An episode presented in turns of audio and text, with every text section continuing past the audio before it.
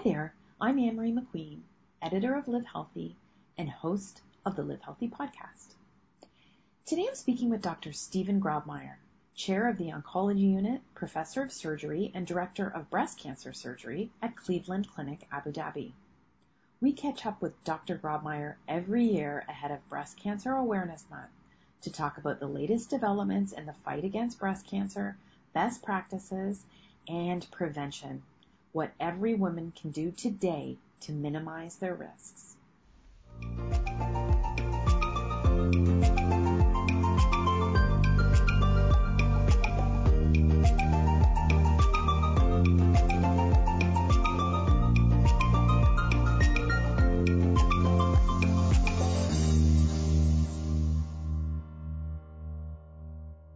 So it's that time of year again. Dr. Grobmyer when I get to talk to you about breast cancer.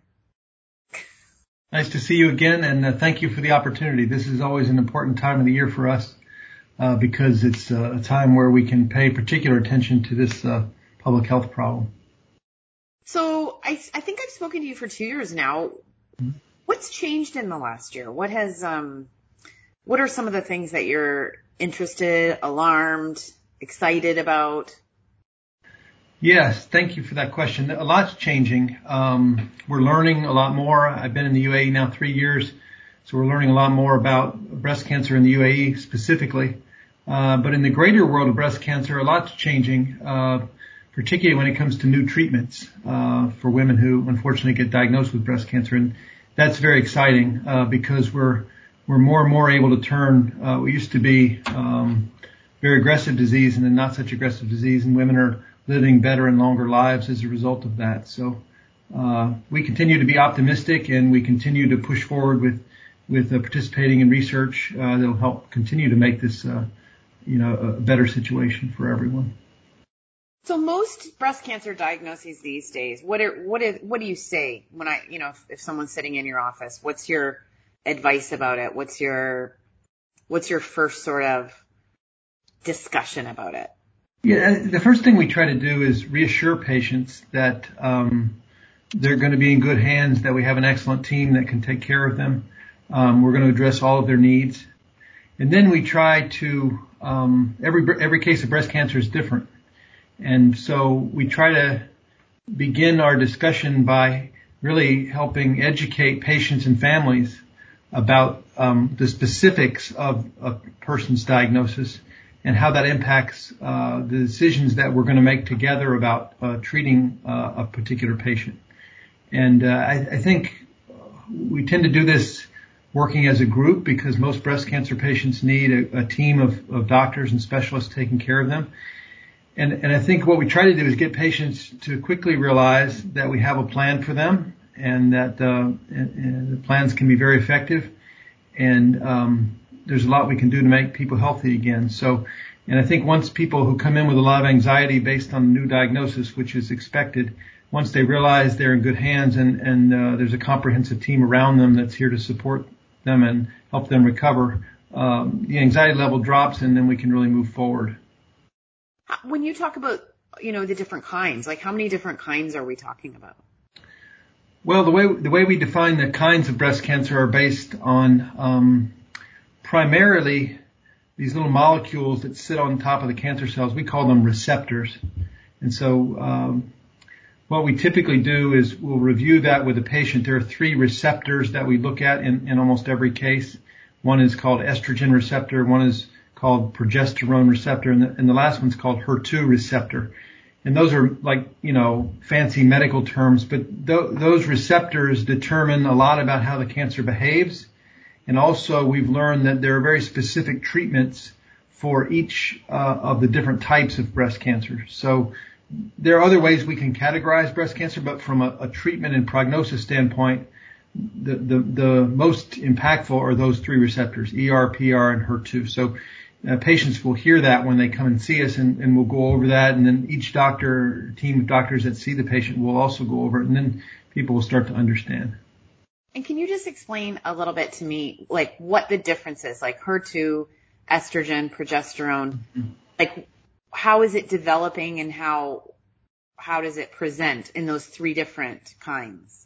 Well, that's one of the, the tricky things about what we do, and it's why it's important that patients, uh, you know, get regular checkups and see doctors and get mammograms because breast cancer uh, can present in very heterogeneous ways.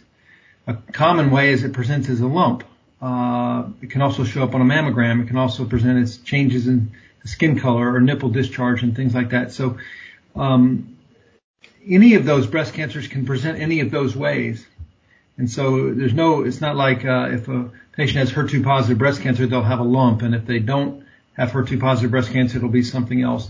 Any of those, and they're very overlapping. The way we determine what those receptors are is based on a needle biopsy. So the patient goes, is referred to a very safe procedure called a needle biopsy. The radiologist takes under local anesthesia where the patient's very comfortable, takes a small sample, and then our expert pathologists review those slides and they have some testing they do in the laboratory and then they generate a report and that's what we're able to go over with the patient. Um, and, that, and, that's the information we spend a lot of time going over in addition to many other things uh, about a particular case that help us decide how to treat a patient.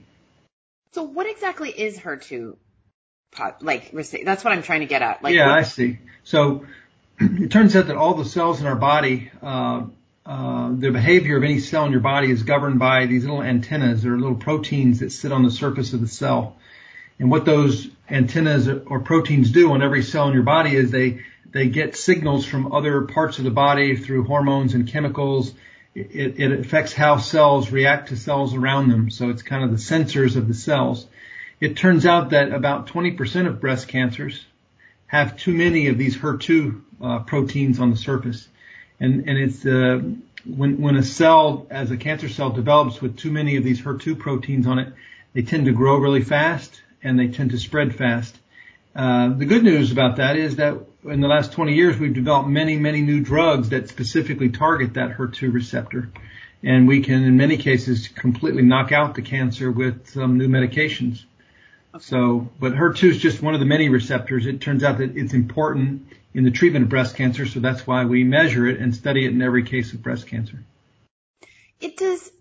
Do our actual hormones, like when you say there's estrogen receptor, mm-hmm. Progesterone, it makes you think, oh my gosh, my hormones are actually maybe involved in the cancer that I'm developing. But is that like does estrogen and do estrogen and progesterone have something to do actually with the development of the cancer or how does that play with the fact that the yeah, that, that's a great question. We get that all the time.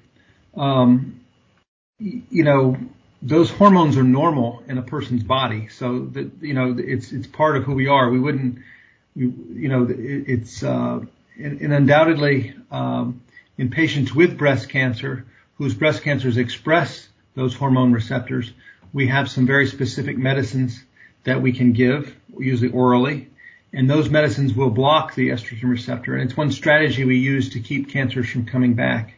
Uh, another scenario is we sometimes use those medications in very high risk women who have genetic high risk or other reasons to have high risk to help prevent them from getting breast cancer. But that said, uh, estrogen and progesterone are normal, and so uh, we don't really think of them as particularly causing breast cancer. More, we manipulate them to either reduce risk or to treat breast cancer. Uh, so it's not like uh, we say a normal risk patient should be doing anything to alter their hormones to, to mitigate their breast cancer risk. It's it's it's you know it's normal to have those hormones. Like I know there's all sorts of risk factors and we can talk about that, but why do you why does breast cancer happen? Like what's in that you know like I've heard that we have cancer appearing in our bodies all the time and our immune system is sort of kicking it off, right? And then in some situations, um, and I've heard other experts say, you know, in the end, we don't actually know that much about why cancer actually develops. And I'm sort of wondering where that's at for breast cancer. Right. That's another great question. Um, I think the, the factors that we know most about when it comes to uh, breast cancer risk are um, the genes we inherit from our parents. So 20 years ago, we knew about two genes. They're called BRCA1 and BRCA2.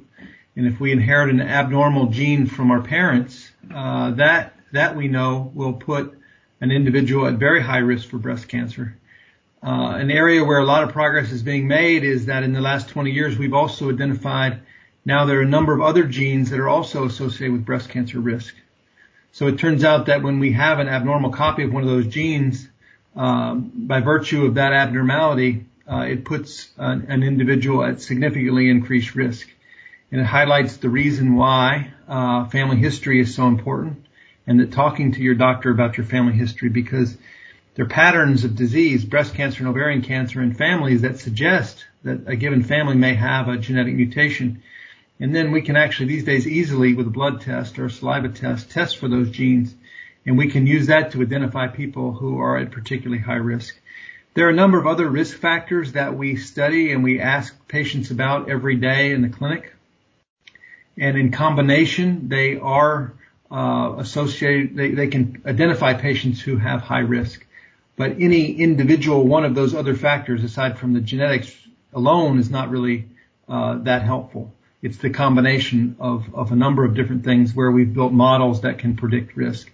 But to answer your question directly, for the non-genetic cases, we really don't know what causes uh, breast cancer. We'll see a, a 32 year old uh, patient who's otherwise healthy and living their life and no family history show up in the office with breast cancer and we get this question all the time, um, why do I have this? And the answer is, unless they have a genetic mutation, we really don't know right now why they got it. And we reassure them they didn't do anything to themselves to get it because sometimes people feel guilty or they should have, shouldn't have done this or something, but it's nothing that people did. It's a, quite a bit different than the comparator of like lung cancer where somebody smokes every day for 50 years and they develop lung cancer. Then in that case, we can say, well, the lung cancer was probably related to the smoking. So this is quite a bit different, and, and we try to, you know, just put people at ease, saying you didn't do anything wrong, um, but we're here to help you.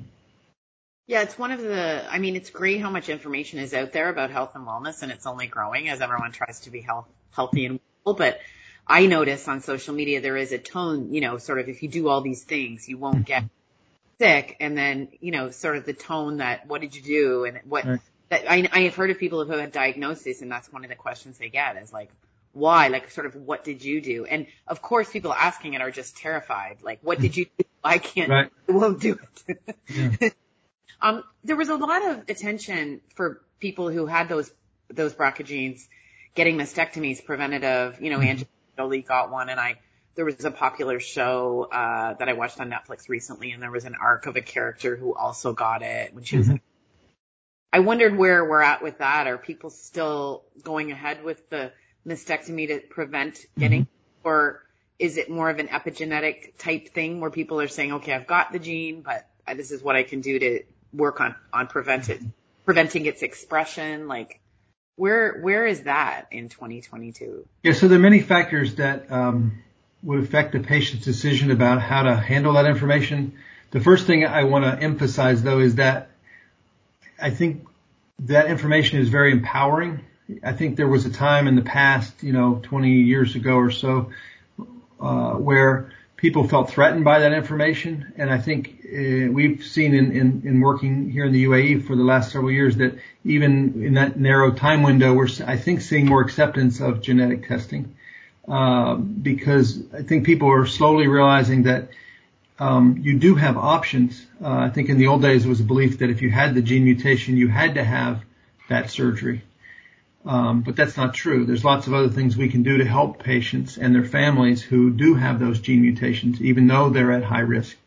Uh, it turns out that the most effective way for a patient to reduce their risk, uh, which may be up to 80% in some of these mutations, lifetime risk of breast cancer, the most effective way is to have surgery, but it's not required.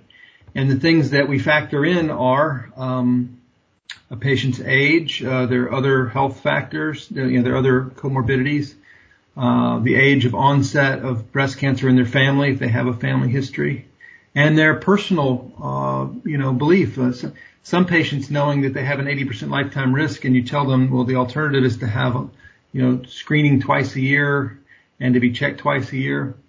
Uh, they have a lot of anxiety about that and they prefer to have surgery. Others don't want surgery uh, because obviously it will change their body and there's side effects of surgery uh, that nobody would necessarily choose. Um, but we, we usually present all of the options to patients and then support the decisions that they make and then provide an environment where they can follow up and be responsibly followed. So there's lots of options. And it also depends on the gene mutation because different gene mutations confer a different amount of risk.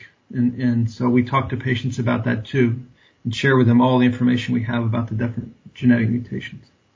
And when women are diagnosed with breast cancer, what are they facing a certain certain mastectomy? Like, is that a definite part of the treatment protocol now for for all sorts of the cancer, or where where does that break down? Yeah, that's another good question. Surgery is a major part of the treatment of breast cancer still. I mean, I think a lot of work that's going on around the world. We all hope one day that patients wouldn't need surgery for breast cancer or any cancer if the medicine got good enough or we knew how to prevent cancer, then that would be the ultimate. But it turns out in 2022 that surgery is still a major part of the treatment of breast cancer.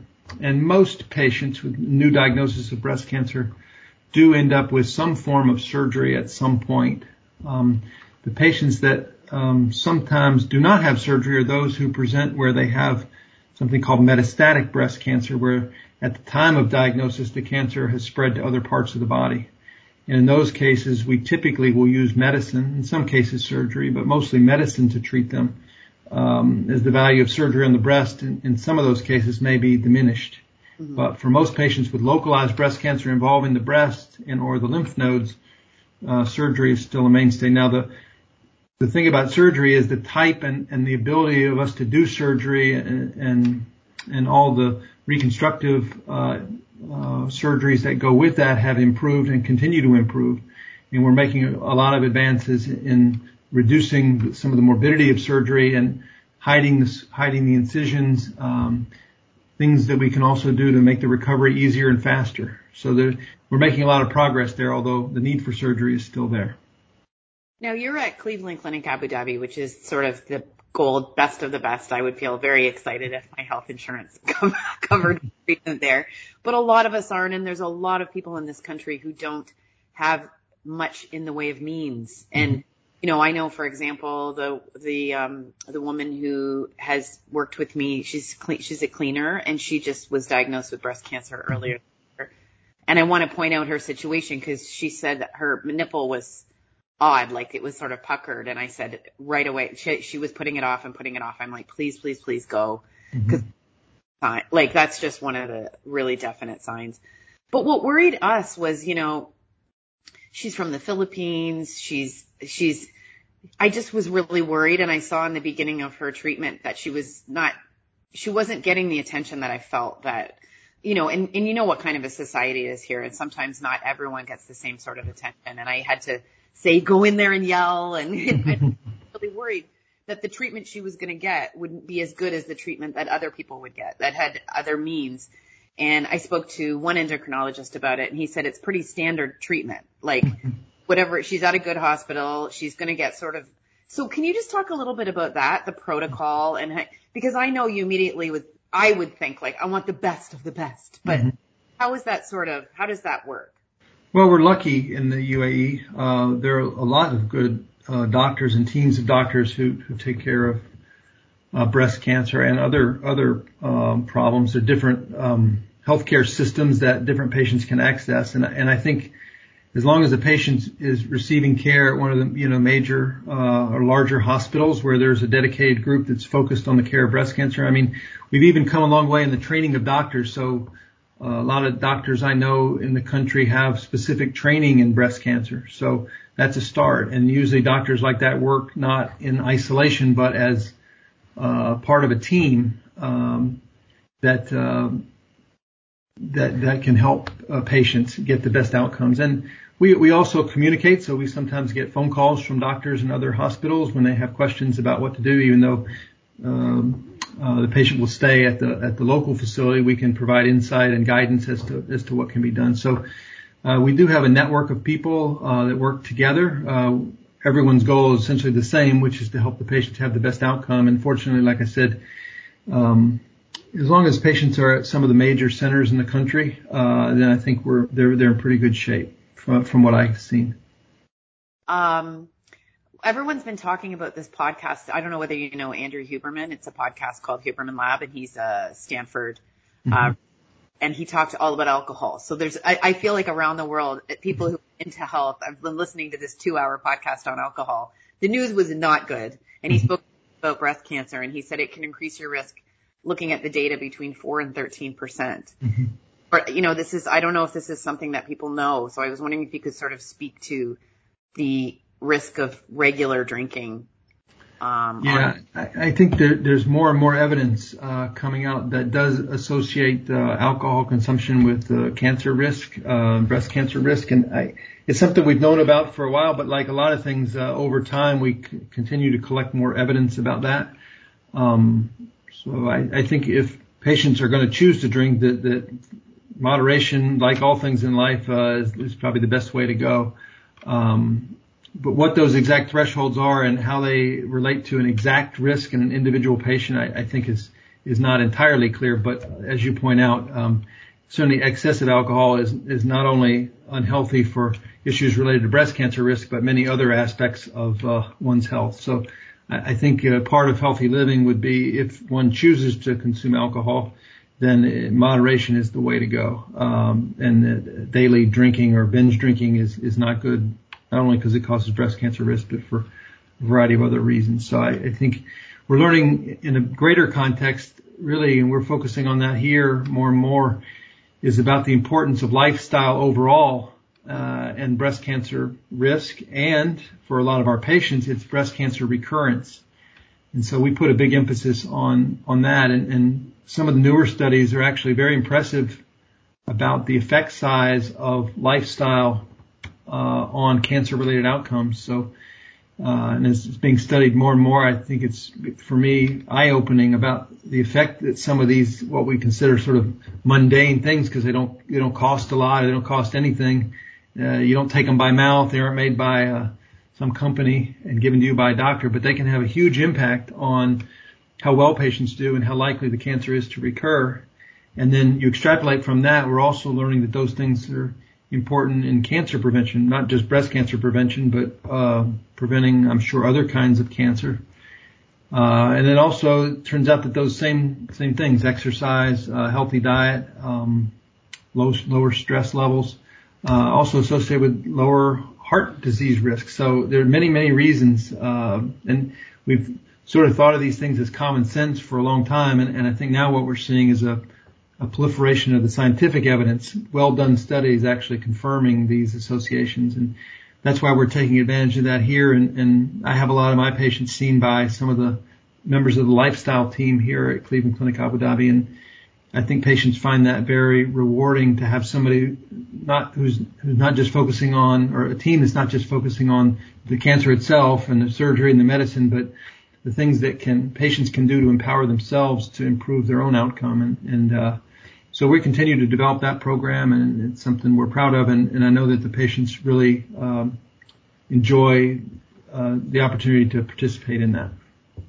And you mentioned recurrence. What sort of rates of recurrence are we looking at? That gets back to our earlier discussion. So recurrence rates uh, depend upon the type of breast cancer that a patient has. It also depends upon the stage of cancer when the patient comes in. And that, and this is important. We didn't talk about stage before, but and people sometimes get these these terms confused because there's a lot of different terms. It's understandable that they get confused, but stage refers to um, usually the size of the cancer and whether it's spread to other locations in the body. That's one of the, some of the main determinants of stage these days.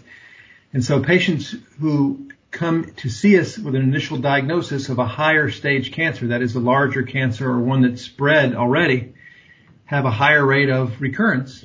And uh, uh, patients where the cancer is small and localized uh, have a lower rate of recurrence, and that's why we're so interested in patients participating in screening programs because the earlier a patient is diagnosed, uh, in general, the better the outcome, the less chance of recurrence, the less treatment that they need uh, and the better the overall situation. So uh, recurrence rates relate to stage, and it also relates to those receptors we talked about before.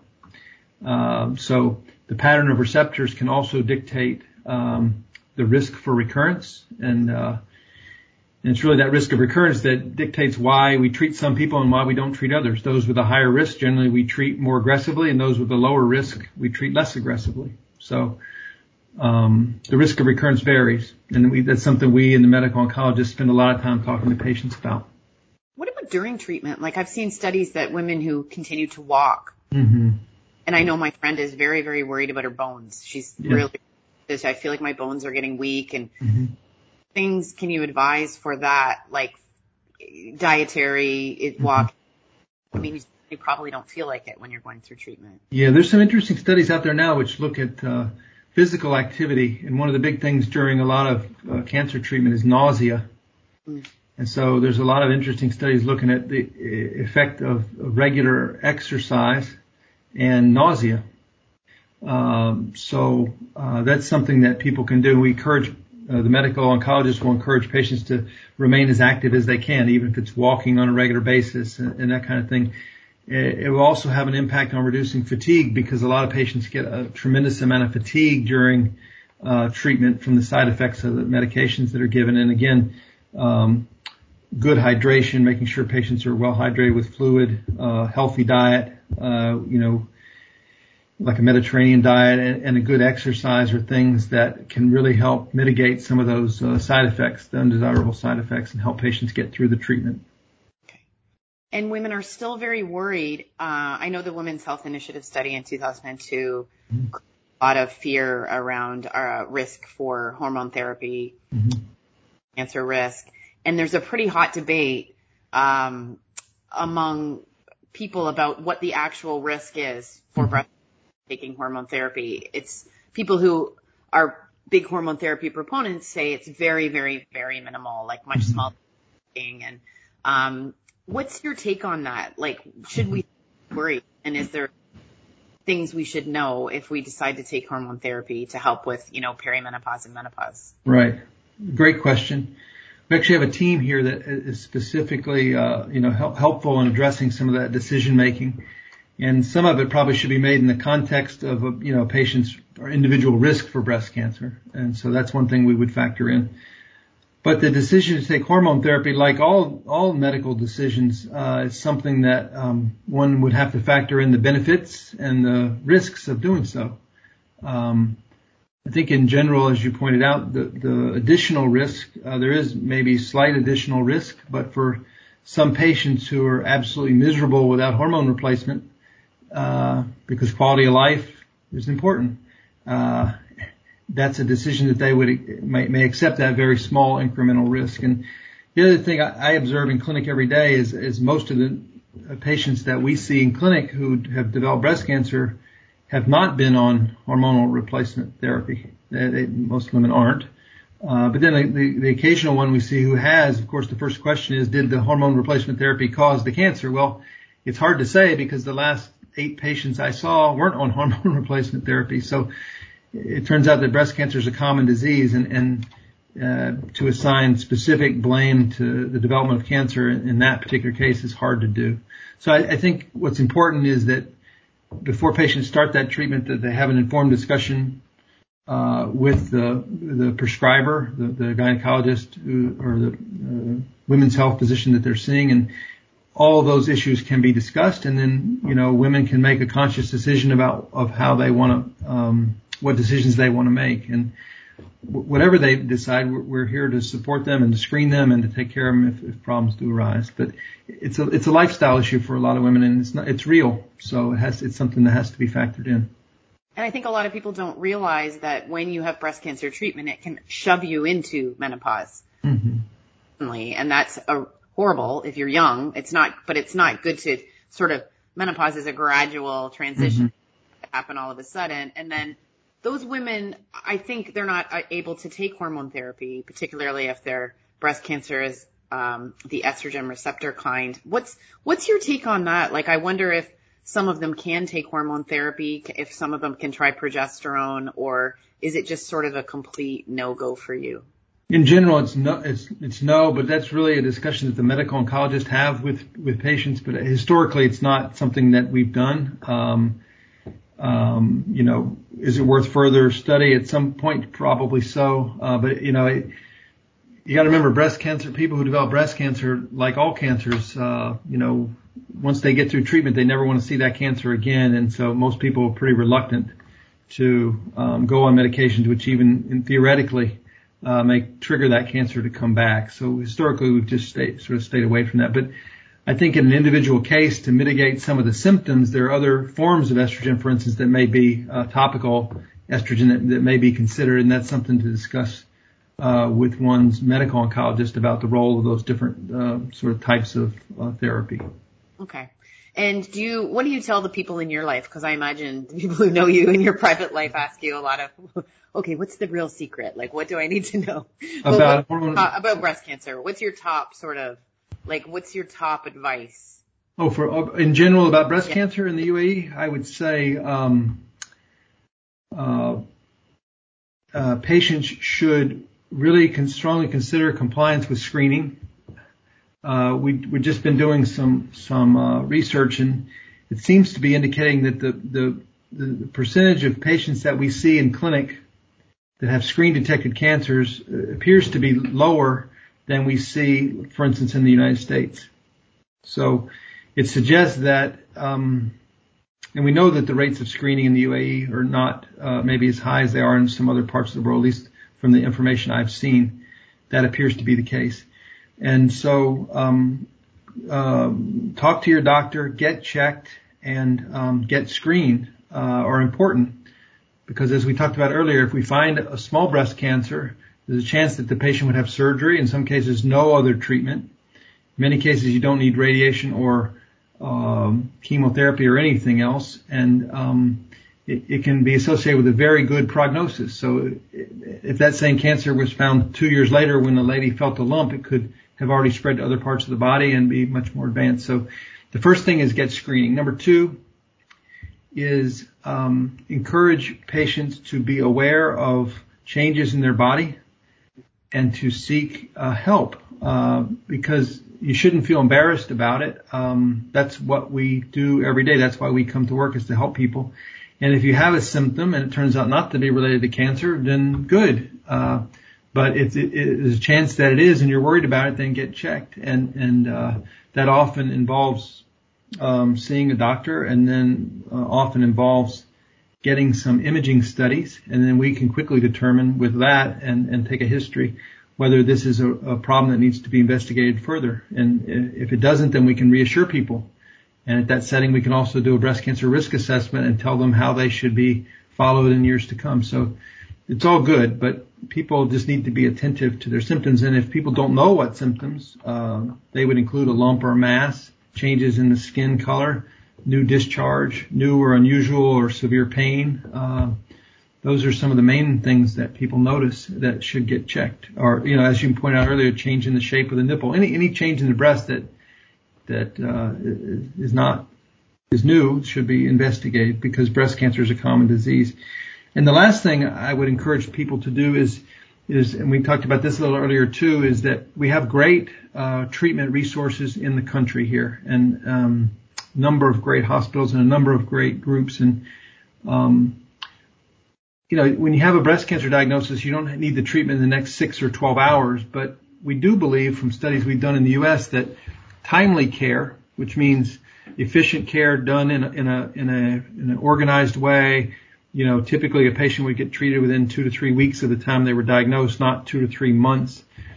But uh, is that we have a lot of great care in the country and as good a care as anywhere in the world, and and uh, patients don't necessarily benefit from traveling somewhere else. Now, if you have a rare, unusual case or you need a special drug on a trial, then fine. But there's great care here, and it, it can be done with patients at home. They can stay at home. They can be comfortable at home and they can get all of the treatments they can get anywhere else, including surgery and, and everything else here. And that can lead to a much more efficient um, care process, and uh, patients can have do do very very well. And the other thing is we know from uh, work we've done that there's a lot of anxiety about a diagnosis, which is normal. I mean, it would be unnormal not to be anxious about somebody told you had breast cancer, but a lot of that anxiety gets relieved once a patient has a treatment plan and actually starts on treatment. And so getting a team together to take care of you, uh, having an organized plan, asking questions, getting a second opinion if that's what you want to do. Um, but move forward with a, with a team that you trust and believe in and, and, uh, you know, there's brighter days ahead, uh, and a lot we can do to help people and support them. So those are the three main things from my standpoint. uh, people are when it comes to screening, I know there's people who are concerned about the radiation aspect. Mm-hmm. So, what's your take on thermography uh, as an alternative? Thermography hasn't been studied as well, and when I was working and living in the U.S., uh, there were parts of the U.S. where this was very popular. Um, so I think with more study, maybe there may be more of a role for that. But right now, the workhorse of screening is mammography, and uh, actually, the one of the major cancer groups in the U.S. called the National Comprehensive Cancer Network, which Cleveland Clinic is a part of, and many other major hospitals in the U.S. just recently revised and simplified their screening recommendations, uh, and they they have said that uh, based on observations of mortality reduction related to annual screening that women should begin annual screening at age 40. And, and this has kind of gone back and forth and everything else. In the UAE, current guidelines are that women at 40 should get every other year screening. And my, my response is that, um, the choice to screen is an individual, you know, the frequency of screening is something that is individual and that patients again should speak to their own doctors who know their own history and their own biases and, and concerns and then help them come up with a screening plan. And, and, uh, it's also important to see the doctor because this this issue of risk stratification is critically important. We can I can talk to a patient and take a history and look at their mammogram and use some modeling and determine have a good idea whether they're high risk or normal risk for breast cancer and that's important too because if patients are at particularly high risk, we go beyond just even annual mammograms. We actually add other screening in for them with breast MR and other things. So um, we have a breast health clinic here uh, where we do a lot of sort of risk assessment, particularly people with family history. And there's great value to that because we can identify patients who are at high risk. We can also identify patients who may benefit from this uh, blood test genetic testing to really define their risk. And, and uh, so, um, you know, that, that's why all this is so important. What about self breast examination? 20 years ago, it was all the rage, and I don't hear much about it at all now. Yeah. I think what's happened is there, there were some studies out there, uh, done, good studies that, that suggested that this, this uh, singular focus on the self breast exam and, and, really trying to like, you know, we get back to the blame issues, teaching a woman who has very sort of uh, irregular breast tissue, which a lot of women have, that they should somehow be experts in, in, in, in detecting the presence of breast cancer by their own physical exam created a lot of anxiety in some patients, it drove them to the doctor every week because they were constantly feeling something.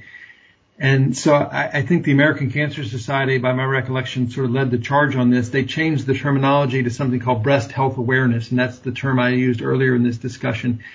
And it's really more about um, knowing uh, your body. I mean, no, not just the breast, but your skin and everything else, and being attuned to changes. Uh, and if there's a change and it persists for any period of time, it should be checked. Uh, and that's true for particularly for for women and, and men also for for breast exam. If you're in the shower or you're looking in the mirror while you're getting dressed and and one nipple is inverted and the other one is not and hasn't been that way before, that would be a reason to want to, even though you can't feel a lump, to go get uh, see a doctor who knows what they're doing and get imaging and get checked. Um, if you have never had discharge before and now start having spontaneous discharge from the breast, that would be a reason to go get checked. And again, it's great news to go get checked and not have anything and no, there's no blame or any, anything. Nobody judges. Just want to help and, uh, make sure people are healthy.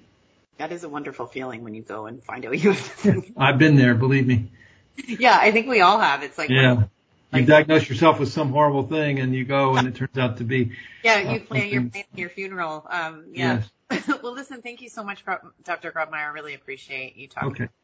again. Thank you for your interest and nice talking to you. Look forward to speaking to you again next year. Sure. See you next year. Okay. Take care.